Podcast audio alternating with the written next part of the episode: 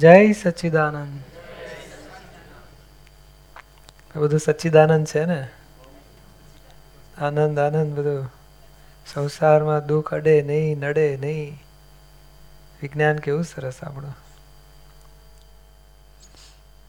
આ બધા અહંકારના ઝઘડા છે જગતમાં.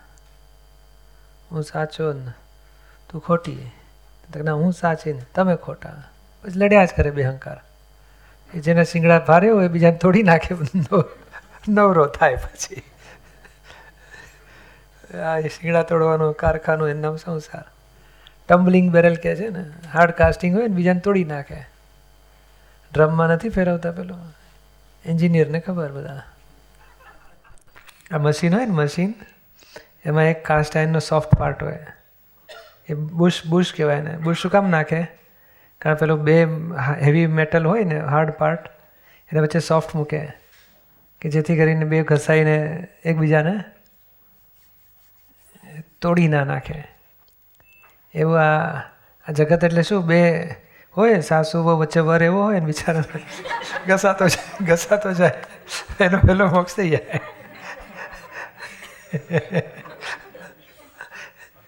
એ સોફ્ટ હોય એટલે એને દર વર્ષે કે છ મહિને રિપ્લેસમેન્ટ થયા જ કરતું હોય.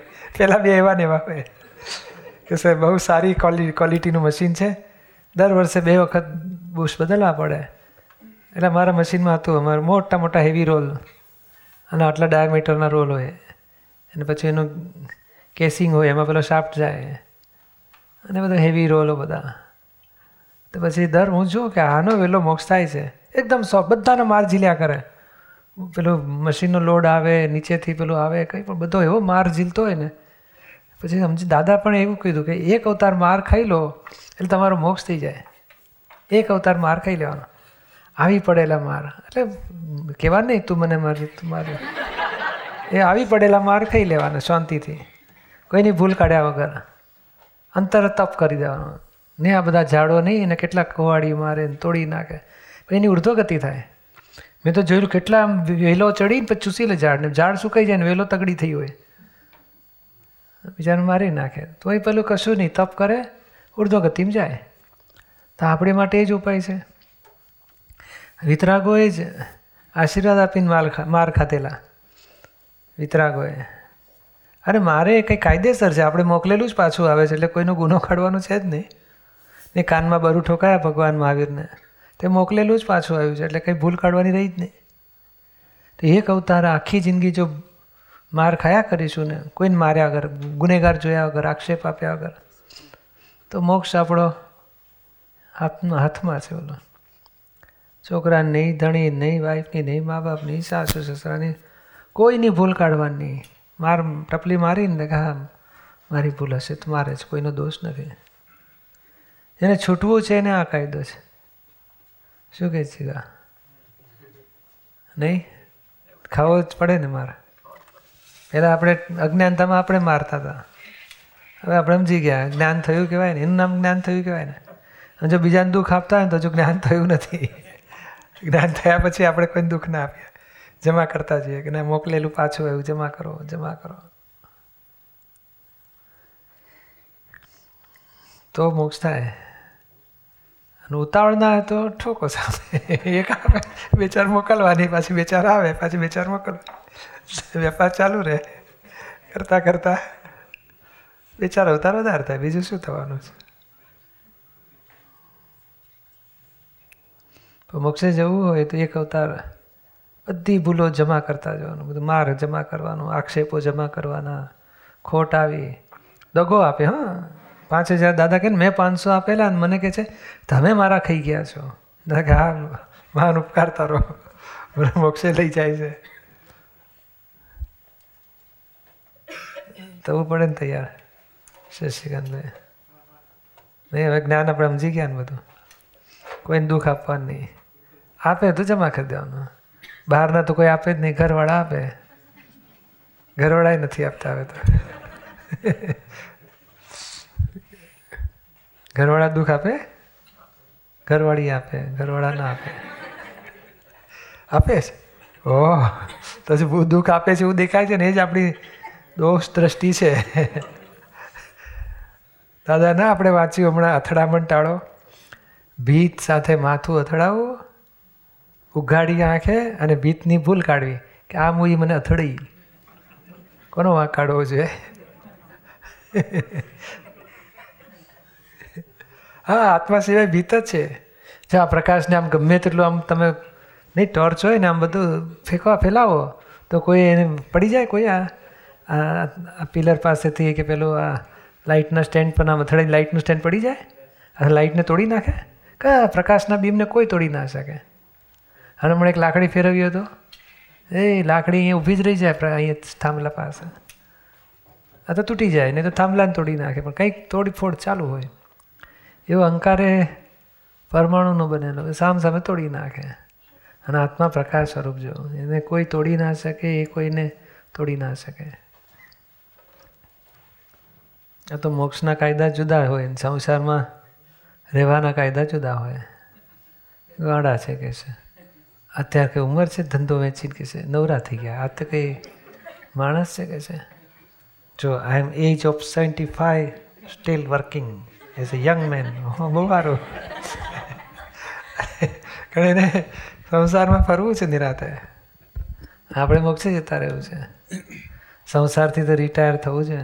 સાચી વાત છે, મોક્ષે જવું હોય તો એ લોકો તો કહે અમારે 100 વર્ષ પૂરા કરવા છે, ખૂબ કામ કરીશું.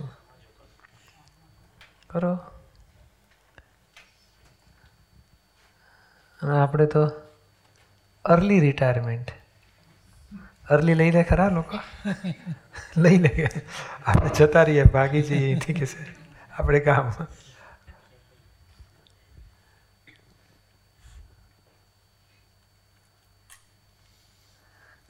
દાદા મળ્યા એટલે અર્લી રિટાયરમેન્ટ કહેવાય. અરે અર્લી એટલે સંસારમાં બહુ અર્લી, નહીં તો કરોડો અવતારે ઠેકાણું નહોતું પડવાનું. કરોડો ગમે તેટલી ભક્તિ કરો ને, માળા કરો ને, રામ રામ કૃષ્ણ કૃષ્ણ મહાવીર મહાવીર, આખી જિંદગી માળા ઘસાઈ, 70 માળા ઘસી નાખી હોય, માળાનો મોક્ષ થાય પણ આપણો ના થાય. તમે કોને કહો છો? એ પોતે છે નહીં રામચંદ્રજી. એ કહે છે હું આ છું જ નહીં, તું મને ઓળખતો જ નથી. ગીતામાં ચોખ્ખું કહી દીધું કૃષ્ણ ભગવાન, અર્જુન તું મને ઓળખી શક્યો જ નથી. તોય બોલો 5000 વર્ષ પછી લોકો હજુ કહે ને કૃષ્ણ કૃષ્ણ ભગવાન કર્યા કરે, મારા સાચા સ્વરૂપને તું ઓળખી શક્યો નથી. ઓળખે ને એટલે કૃષ્ણ ભગવાન જેવો જ થઈ જાય. ઓળખ્યું એટલે એ લેવલ આવી ગયું, હરખું થઈ ગયું. એટલે આ મુશ્કેલી, આ જગત પણ આવું જ રહેવાનું બધું. કોક વખત જ્ઞાની હોય ને ત્યારે લોકો પામીને થોડા છૂટી જાય, મોક્ષે જતા રહે, બાકી પછી બધા અજવાળું જતું રહ્યું એટલે પાછું અંધારું ઘોર રહે, એમ ચાલ્યા કરે. પછી અમુક હોય છે તીર્થંકરોની હાજરી પછી પરંપરા ચાલ્યા કરતી હોય, અમુક પાછો કાળ એવો આવે બધું વિખરાઈ જાય.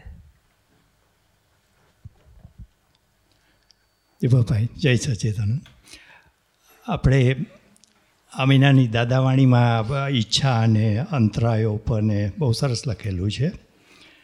એટલે દાદા એમ કહે છે કે ઈચ્છા તમે જેટલી વધારે કરો એટલા અંતરાયો વધારે આવે, અને ઈચ્છા ઓછી કરો તો તમારું જે ઈચ્છાના બધું તમને જે હોય એ જ આવે બધું. સરસ. આપણે ઈચ્છા તો થવાની જ, સંસારની ઈચ્છા કે મોક્ષની ઈચ્છા બે પકડો. હા, પછી આપણે એને ડિસ્ચાર્જ સ્વરૂપે જોઈએ તો પછી એમાં અંતરાયો આવે કે કેવી રીતે હોય? ડિસ્ચાર્જ સ્વરૂપ એટલે શું કહે છે કે તમને ના હોવી છે, વિનુભાઈને હોય, તમને ના હોવું છે. તમને ના હોય એટલે શું? તમને યાદ જ ના આવે. બપોર થાય ને ચા પછી વિનુભાઈને યાદ આવે ચા નથી મળી તો કે આવશે, પણ તમે રાગદ્વેષમાં ના પડ્યા, ના મળે તો વ્યવસ્થિત, મળે તોય હશે. વિનુભાઈ ઊંચા નીચા થાય કે ચા નથી આવી, કપરાકાબીનો અવાજ આવે ને તો એમ ખુશ થાય, બનતી લાગે છે હમણાં આવશે. પણ આપણે જોવાનું કે આ ભાઈને ગમે છે પણ મને નથી ગમતું, અને આપણે તન્મય આકાર રહ્યા ને એ આપણી કચાશ કહેવાય. ખરેખર ડિસ્ચાર્જ જ ઈચ્છા છે. આપણે વિરોધ કર્યા કરવાનો, ભાઈ આમાં શું સુખ લે, આ પરવસતામાં કંઈ મજા લેવા જેવું છે, શું તને આમાં સુખ આવ્યા? હવે ઘંટ વગાડ્યા કરવાનો. એટલે આપણે તન્મયાકાર નથી થયા એની નિશાની. બરાબર. વાંધો ઉઠાવો ને એટલે આપણે એના મતમાં નથી, અભિપ્રાયમાં નથી. બરાબર. એટલે થોડી થોડી વારે વાંધા ઉઠાવવાના કે શું ચા વગર તું ખલાસ થઈ ગયા, મરી ગયા, આપણે શું ચા ચા ચા કરે છે. એ આત્માનું આટલું જો નામ લીધું હોત ને તો વહેલું કલ્યાણ થઈ ગયું. સિમંદર સ્વામીનું નામ લીધું હતું. એવું આપણે બોલ બોલ કરવું, બાકી પેલું સુધરે નહીં, ભમરડાની જેમ જ છે. એમાં આપણે જુદા પડવા માટે બોલીએ છીએ. શું બરાબર, ચાય પીજો, હા, કાલથી પાછું બંધ ના કરી દેશો દીપકભાઈ. હા, અમુક લોકો તો બંધ કરે ને પછી પ્રોબ્લેમ શરૂ થાય કે શું થયું આજે, તો કે ચા નથી પીધી. એને કદાચ પીજો, દાડા કાઢજો. અંદરથી વિરોધ કર્યા કરવાનો છે. આપણે રૂપકમાં વર્તનમાં લાવવાની મહેનત નથી કરવી. આપણે સમજણમાં સમજણ હાજર રાખવાની વાત સમજ જરૂર છે. એટલે એ ચાલુ જ આપણે વિરોધ જ રાખ્યા. આપણે પીવા જેવું છે, અમે શું શું ખાયું, એ ફાસ્ટ પીવા જેવું નથી, મારે અડધો જોઈએ, સારું ત્યાં પી નાખો. બરાબર. આપણે બહુ આપણે કંટ્રોલ કરતા નથી. એ જ કે ને શરૂઆતમાં જાય ને અપ્રતિબદ્ધતા, દ્રવ્યથી, ક્ષેત્રથી, કાળથી, ભાવથી. અમે પ્રતિબદ્ધ કોનું કહેવાય? આપણે કે અહીં બેસો ના, હું અહીં ના બેસું, હું અહીં બેસું, મન નહીં ફાવે કે છે. એટલે જે ક્ષેત્રથી બંધાયો, તમારે આ વહેલા આવું છે ભાઈ, મને વહેલું વહેલું ફાવે નહીં. હું તો કહે ને આપણે 10ના ટકોરે આવી જઈશ, બાકી તું 5 વાગે ને 6 વાગે બધું આપણને ના ફાવે, થોડો આરામ કરીને પછી નિરાતે આવીશું. એટલે કાળથી બંધાયો, ક્ષેત્રથી. મારા ઘરમાં પલંગમાં જ મને ઊંઘ આવે, હું કોકના ઘર જાઉં પણ ઊંઘ જ ના આવે. આ મારું ઓછીકું જોઈએ, મારું ઓઢવાનું જોઈએ, સોળમાં ગાલીને સુવા જોઈએ, ત્યારે હું ઓઢવાનું. હે તો શું કરે પણ બિચારો? પથારી તો ના લઈ જાય, પણ ઓછીકું તો લઈ જાય, ઓઢવાનું લઈ જાય. બહાર જવાનું લાંબી કરતા તો પાતળા રોટલી જેવા ઓછીકા હોય. આમ 3 મૂક્યા પછી આમ શરૂઆત એમ લાગે ઊંચું માથું, પછી સવાર ઉઠ્યા ને તો રોટલીને જમે દબાઈ ગયા, નસો પકડાઈ જાય. રોજ પ્રોબ્લેમ આવતા હતા, પછી સોલ્યુશન કર્યું એનું. ઓછીકું લઈને ફરવાનું, શું કરે? આ બધું ક્ષેત્રથી, દ્રવ્યથી, કાળથી, ભાવથી એ બંધન. ભાવથી એટલે શું? તમે ખોટું બોલ્યા તો હું બોલું જ નહીં, જિંદગીમાં બોલ્યો નથી. કોણ પૂછી જો બધાને કહેશે, અરે ભાઈ આપણો ક્યાં છે સાચો ને ખોટો એનું. ભાઈ તમે શું કામ માથે ફરો છો? પણ તમને અસર થઈ જાય. હું સારો છું, હું એન્જિનિયર છું, ડૉક્ટર છું, સંસ્કારી, બધા ભાવો, બધા એ આનો ધણી છું, આનો બાપ છું, બધા ભાવો જ કહેવાય, વિભાવિક ભાવો. બરાબર.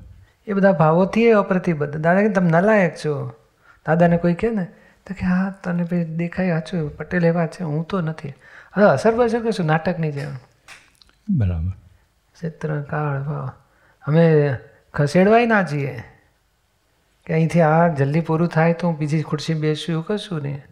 અને તપ કર્યા કરીએ. એટલે આપણે અત્યારથી કરવાનું નથી. ને આ તો કોને ભેગું થયું? દાદા કહે છે ને, આખી જિંદગીમાં અમને શું ભાવે છે એ કોઈને ખબર પડી નથી. ક્યાંથી? તો કે અમને જે ભેગું થાય ખાવાનું એ અમારા વ્યવસ્થિત, અમારી ડિઝાઇન પ્રમાણે અમને ભેગું થાય. એમાં આપણે મેનુમાં પેલું રાઇટ કર્યું, ભાઈ 2 ઇડલી, પછી ઉત્તપમ અને સાદો ઢોસો, પછી 3 વસ્તુ આવે ટેબલ પર. પછી આપણે કહેવાય કે વડા કેમ ના આપ્યા? એટલે ભાઈ તે માગ્યું તો તારું મેનુ, પણ તને તે માગ્યું તો એટલું મેં આપ્યું. તો પછી કોની ભૂલ કાઢવાની? બૂમાબૂમ કરવાનો અર્થ એ શું છે?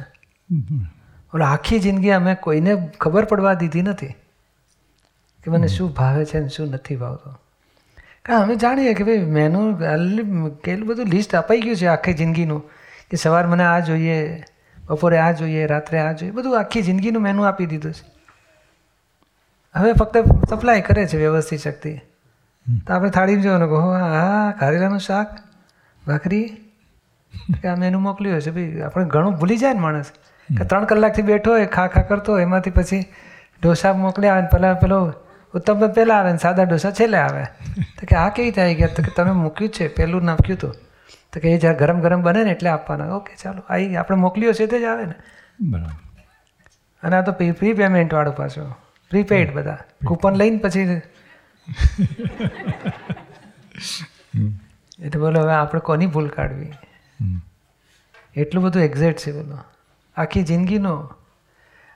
બહેનો જાણે કે છે ને તમારા ભાઈને દૂધીનું શાક ને એને મુઠિયા ને બધું બહુ ભાવે, એ બોલે. પણ બાકી આપણું ઇન્ડિયન પ્રમાણે બહારથી સપ્લાય થાય છે.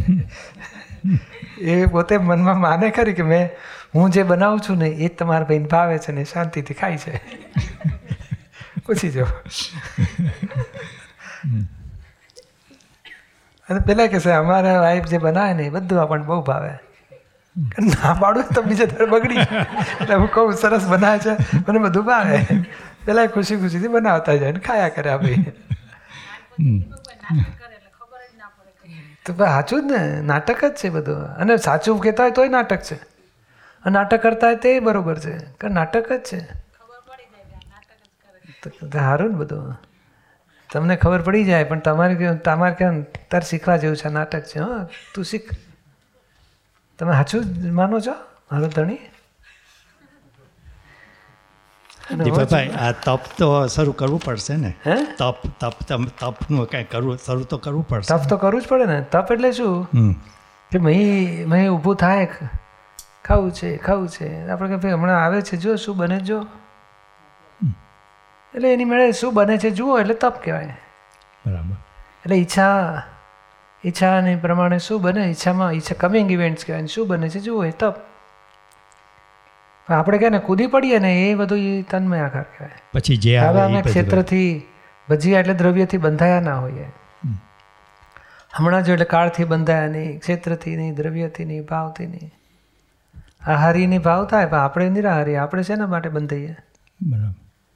એટલે રોંગ બિલીફથી આપણે બંધન ભોગવીએ છીએ. આ બધા દ્રવ્ય ક્ષેત્ર કાળ ભાવ, રોંગ બિલીફ એ સ્વચ્છંદ કહેવાય અને આને પ્રતિબંધ કહેવાય. તો આપણું આ સ્વચ્છંદ જ્ઞાન મળવાથી તૂટ્યું.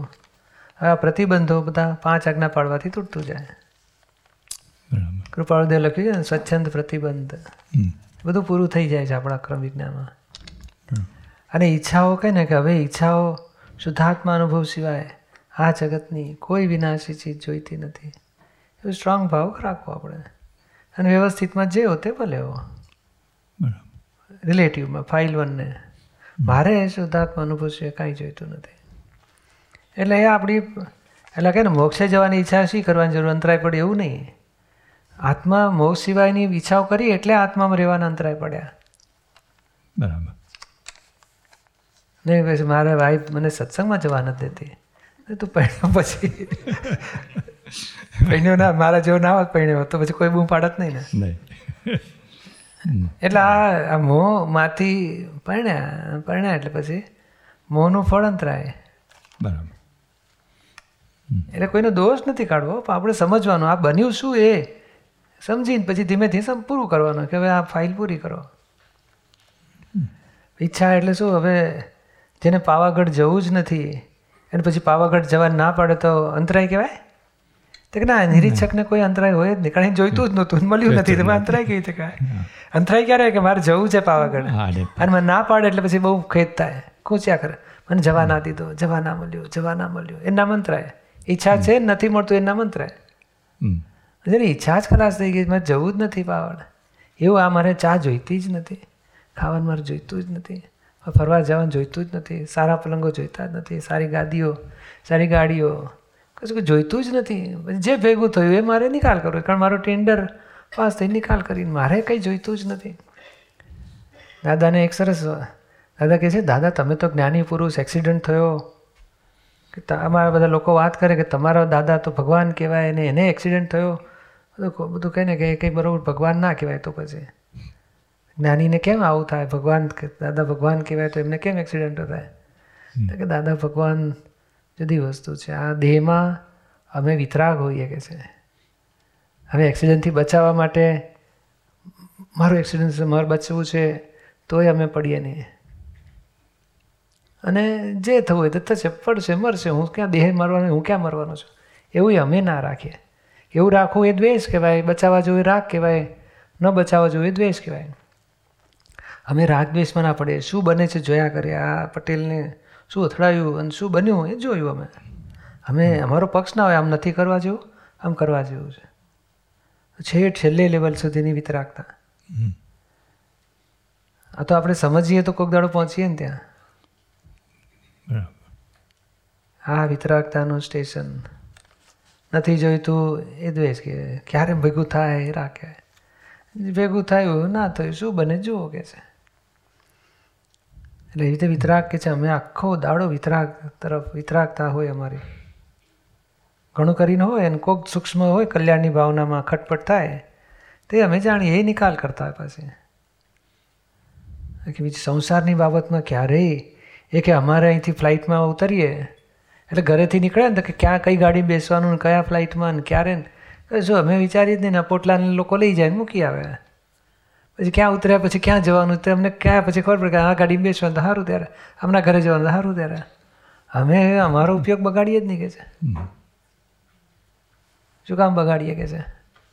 હા અમારું બધું ડિઝાઇન ચિતરાયેલી છે વ્યવસ્થિત રીતે અને કોના નિમિત્તે પૂરી થશે અમે જોયા કરીએ કોણ પુણશાળી છે એના નિમિત્તે પૂરી થશે અને બધો હિસાબ જોઈન્ટ થયેલો છે અમારે કશું રહ્યું જ નહીં. એટલે શું આત્મા તરીકે રહ્યા કરે આખો દાડો અને એની કહે છે અમારી ખુમારી હોય દરઅસલ ખુમારી કારણ અમે આત્મા રૂપે રહીએ છીએ એમ આખો દાડો તવીનું ભાઈ રૂપે જ રહ્યો છે એની ખુમારી હોય તમને હું કંઈક છું વાઇફનો ધણી છું છોકરાનો બાપ છું ઘરનો માલિક છું મારી પાસે $50,000 પાઉન્ડ પડ્યા છે એનો માલિક છું એની ખુમારી હોય અને કે અમને આ પૌદગલિક ખુમારી ના હોય અમારા આત્માની ખુમારી હોય અમે એ રૂપ રહેતા હોય આખો દાડો. કઈ ખુમારી રાખવી છે? આ બરફનો કહેશે મારી પાસે 20,000 કિલો બરફ છે પણ ઓગળી જાય કે નહીં? રોજ ઓગળ્યા જ કરતો હોય એકદમ એ બરફના શિખર ઉપર બેઠો હોય ને થોડા પછી બરફ ઓગળી જાય. ઉનાળામાં તો ચપાટા બંધ ઓગળે દાડે ઓગળે રાત્રે ઓગળે એવા માનનો શિખર પૈસાનો શિખર સંપત્તિના શિખરો બધા બરફના ડુંગરા જેવા છે ઓગળી જવાના આખો દાડો ઓગળ્યા જ કરતા હોય છે. આપણે ભ્રાંતિથી માને આપણે આટલી આ પ્રોપર્ટી આટલું આ સેફ સાઈડ છે ત્યારે બહાર સેફ સાઈડ પણ મહીથી એટેક આવે પાછો આપણા કે જપ્તીમાં બધું બરાબર ત્યારે અંદરથી એટેક આવ્યા હોય. એટલે આ બધું આ સેફ સાઈડ આત્મા સિવાય કોઈ સેફ સાઈડ છે જ નહીં જગતમાં. આત્મા એકલી સેફ સાઈડ બાકી બધું સેફ સાઈડ નહીં કશું.